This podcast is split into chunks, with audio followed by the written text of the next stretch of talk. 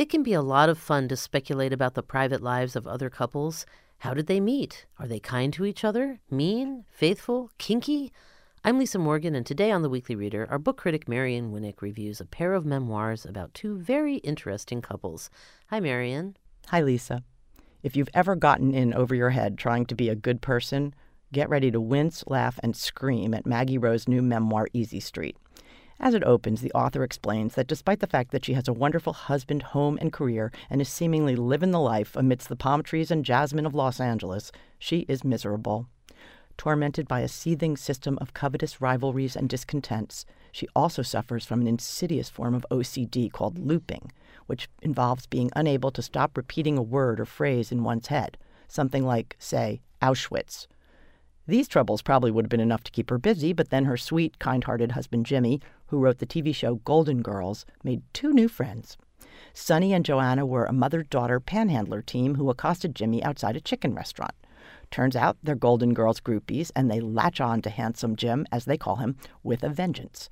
After several months, Maggie joins one of the trio's monthly lunches and not long after finds herself hosting a Golden Girls marathon for the ladies in her home. While the mother, Sonny, is a likable jokester with fairly normal boundaries, her middle-aged daughter really is not. Joanna has a fifth-grade education, poor personal hygiene, and numerous tics, obsessions, and fixations, now including her ever-growing crush on Handsome Jim. As Sonny and Joanna's situation takes several turns for the worse, Maggie takes more and more responsibility for them. Jimmy, on the other hand, has his hands full taking care of his ever more decompensated wife. Maggie Rowe is a clear-eyed, disarmingly honest, wonderfully funny narrator of this trial by fire, which almost seems to be a test of the sort the hero faces in a fable or a Bible story, ironically set in one of the most self-involved places on earth. Our next book is Gay Bar, Why We Went Out, by Jeremy Atherton Lin, which is one of the five finalists for the N B C C Autobiography Award. A cross between a history and a memoir of the gay bars of Los Angeles, London, and San Francisco, it's also a love story. Atherton met his partner, whom he called Famous Blue Raincoat or just Famous, in a London bar when they were in their early twenties.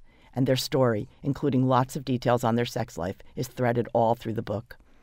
Atherton Lin started out as a blogger. His series on gay bars morphed from an online diary into this book.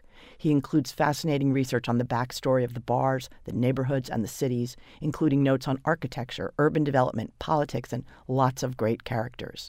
This interesting material is further enlivened by Atherton Lin's experiences, which I assure you are quite in-your-face experiences.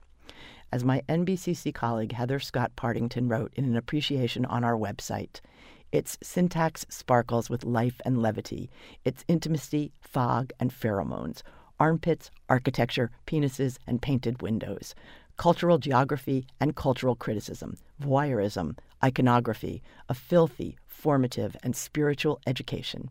It's everything.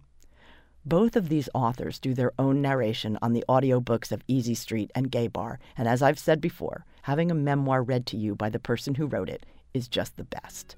The books are Easy Street by Maggie Rowe and Gay Bar by Jeremy Atherton Lin.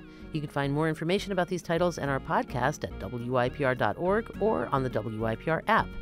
The Weekly Reader podcast is made possible by the Ivy Bookshop. For The Weekly Reader, I'm Lisa Morgan. And I'm Marian Winnick.